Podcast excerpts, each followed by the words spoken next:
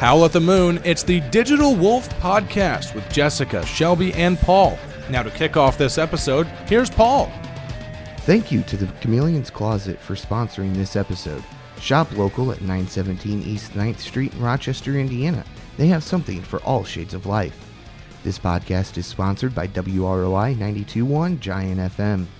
This episode features Pat Brown of Fulton County Hope speaking with Digital Wolf Podcast about the Community Art Project and the stigma of dealing with the effects of substance abuse and mental health issues. And now we hand it over to Jessica, reins over, and lead us through this wonderful podcast. All right. Thank you, Paul, and welcome, Pat. Thank you. Um, so we had Pat featured in um, Digital Wolf magazine in the second edition called Breaking the Barrier, and it was all about mental health and substance use. But we also featured um, the Community Art Project, and so that's what Mm-hmm. we're going to be talking about today and how that incorporates Mm-hmm. mental health and substance use. So if you want to kind of explain what the Community Art Project is in general. and- Okay. Yeah. First, it isn't my idea. I'm I'm not that smart, but I know a lot of really smart people. There's a group on the East Coast called SafeProject.us, and they are specifically focused on solving the opioid crisis or addressing the opioid epidemic. They have tons of resources and tool books, and I've gotten to be friends with half their staff. And one of the efforts that they have seen succeed in larger communities than ours is a community art project. Now, it succeeds for a couple reasons. One, we're addressing stigma because stigma is more responsible for the death than I think the, the mental health and substance use issues. Uh, stigma causes people not to ask for help. It causes people to perpetuate bad habits. It causes people to do self harm.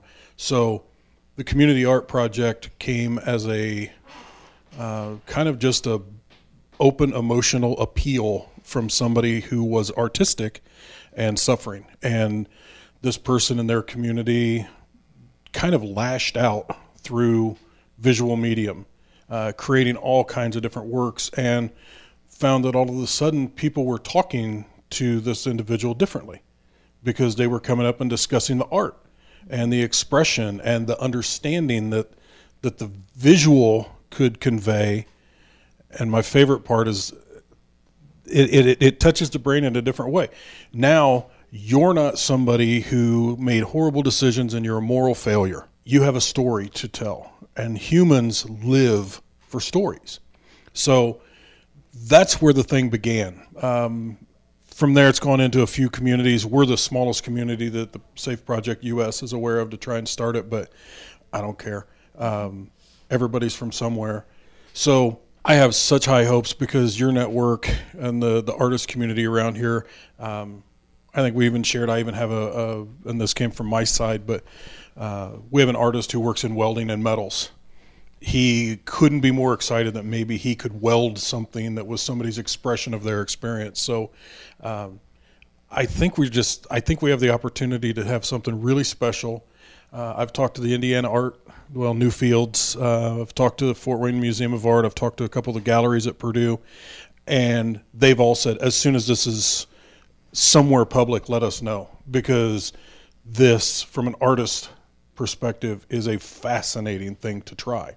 Uh, from a human aspect, all I want to do is have people talk to people. I don't want people to talk down. I don't want people to ignore. Um, it hasn't worked. We've tried it for 50 years. We've tried it for longer than 50 years. It's a bad way to go, but we're stupid uh, in our habits. This is a way to reach into a bad cycle and break the cycle and turn it from judgment and stigma to conversation and understanding. Well said. Um, yeah, there are a couple people who have shared their stories with us already, and one project is in the works of being done soon. Yeah. And it's been really neat to see who's all reached out about helping and volunteering as artists. Some of them struggle themselves Yeah. and even want to do their own stories. Yeah. And that's, I think that's definitely, like you said, just getting the conversation started and Yeah. reaching out. and the people in the recovery community, and I'm at Celebrate Recovery most weeks, uh, talking to people who are doing great and they're living a better life and they're they're stretching from where they were to where they want to be. And it's if you ever have a bad day, go to Celebrate Recovery and just see what love and joy looks like because these people realize they have an opportunity in life now to to feel good, uh, to feel good about themselves. But I have no idea what my point was that I was going to make, but it was something to do with with the expressionism, the the ability to have understanding. Because the people I know, and I've had people in, uh, sadly, uh, the week of Christmas this year, my coworker who was in the office next to me, her son died mm. from an overdose. Um, so I've had experience of loss in my family, uh, with friends, coworkers. It's everywhere. Mm. Uh, anybody who claims that, well, nobody in my family, they're lying. They're lying to themselves. They're lying to others. It's everywhere. It's on every street. Um, so this project can hopefully make it a human problem, not a those people problem. Right. And like you're saying, like the stigma of people just feeling down about, you know, yes. making the decisions because sometimes it's out of their control. Yes. And being able to just share with others, like, this is how I'm feeling. And there are more people feeling the same way. Yes. Just each person has their own individual story. Yes. You can find out uh, more about Celebrate Recovery on our website. We have a list of the different ones around Fulton County, the times they have dinners, yeah. and there's free childcare. Yeah, there's stuff for everybody there, not just substance use. Right. We have people at Celebrate Recovery who are there because they're going through a divorce or a breakup. We have people there who um, they're just depressed. They just can't find a solution to their depression. And boy, for me personally, you know, February is the darkest, longest month of the year. Um, so it's just a place where you can come. It's called Hurts, Hangups, and Habits. Hmm. Uh, and there's a group for everybody in there, people who will listen and who will love you unconditionally uh, from the start. I'll share too much, and I don't want this to sound judgy, but I grew up in the in the churches in Fulton County, and really felt like I was part of the fabric of what it meant to be part of a church until we had real trouble in our lives and we realized that no, no, a lot of those churches are kind of country clubbish. Um, but when you go to celebrate recovery, what I see personally is the true expression of the love that Christ expressed for all of us and the, the, the actions he asked us to take. Uh, don't throw the first stone. Don't worry about the speck in your brother's eye, worry about the plank in your own. Mm-hmm. Give to everyone who asks and give joyfully. Uh, you know, so many lessons are brought to life at Celebrate that it, it, it really is inspirational for me. How can um, somebody get involved in or we can i guess we can both share that. Yeah. how could someone can get involved um, as a volunteer or to share their story? Um, you can contact us at digital wolf. Um, you can contact myself jessica. Um, i'm helping pat with this project. Yeah. and get, we have all kinds of yeah. yeah. You can you can contact fulton county hope uh, and our website fchope.org uh, you can call me directly and my number's been in the newspaper a lot so i'll share it here again 260 417 1071. I'll say that again 417 1071. You can call or text.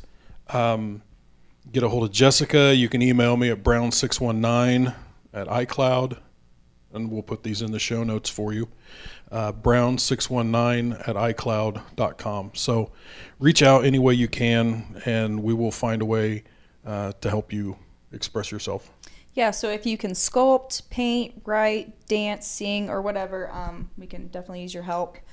And if your medium is digital art, video, photography, or something completely unique, we will be willing to accommodate your vision if you're willing to share it. Sure. Is there anything else you wanted to share about? One of the things that I've heard from more than one person with lived experience is, well, I don't really think I have a story. I don't. I'm not sure I'm that interesting. I'm not sure I could explain. Well, that's what the artist community will do. They'll interpret. They're going to sit mm-hmm. down. You're going to have coffee. You're going to have lunch. You're going to go for a walk wherever you're comfortable with your artist, and just the artist is going to ask you a few questions. They're not going to ask you, you know, to bare your soul if you're uncomfortable, but the artist is going to find the story within you from simple conversation and the artist will help bring that story to life. You don't have to come with a fully formed, no, no, I want this to be at this angle and I want this red to be a little deeper red. you don't have to do that. You just have to be honest with an artist uh, who then is going to take their skills and mastery at storytelling and, and they're going to bring to life a version of your story that, that hopefully is impactful. Right, because each person that's involved has volunteered to mm-hmm. do this and they're passionate about what these people are going through. So they're going to really sit down and listen to you and care about what you're saying. Yeah. Yep. So I'd like to read just a couple um, quotes that we put in the magazine from Safe Project. Um, they allowed us to put this in here. So the addiction epidemic is clouded by stigma and misinformation and lack of knowledge that prevents those with substance use disorders from receiving help. The Be Safe campaign is taking on these issues by providing resources and spreading awareness through a nationwide informational campaign to educate America on all issues in the addiction epidemic. And Fulton County Hope is really similar to that as well. If you want to explain more about what Fulton County Hope is and your um, involvement and Sure. lead to the group. Sure. Fulton County Hope was founded not to provide services. Fulton County Hope was founded to solve a problem of resource finding. There are dozens, maybe more, of different service providers in Fulton County, but so many of them operate within this office these days a week, or this church these hours per week, or this group, but only they only meet every other month. Um, so there was no central repository where people could go to look for help with food, with rent, with mental health issues, with substance use issues. So Fulton County Hope is uh, our work is to simply be the place you can look to find resources that will help you. We're not replicating, we're not competing. Uh, we're simply helping wayfind. So, where do you see um, the projects that are going to be created around here? Where do you see them going? What kind of displays do you picture or envisioning? Right. First will be the library because they're a willing partner, and a library is is and should be the center of a community. It's it's a free place where you can share knowledge, where you can share expressions, thoughts, and ideas. And our library is really excited to be a venue for us to display these works. From there, I mentioned that we had talked to a few other, or I've talked to a few other museums and galleries around the state they're really interested in seeing how this project works out and extending beyond Fulton County to uh, to have exhibits and installations in, in different parts of the state. Uh, I think the schools are going to be an important part. When I was a kid in school, and I'm 55 years old when this is being recorded, when I was a kid in school, I kid you not, drug education was a threefold pamphlet that said, Johnny does drugs, Johnny got arrested, Johnny's bad.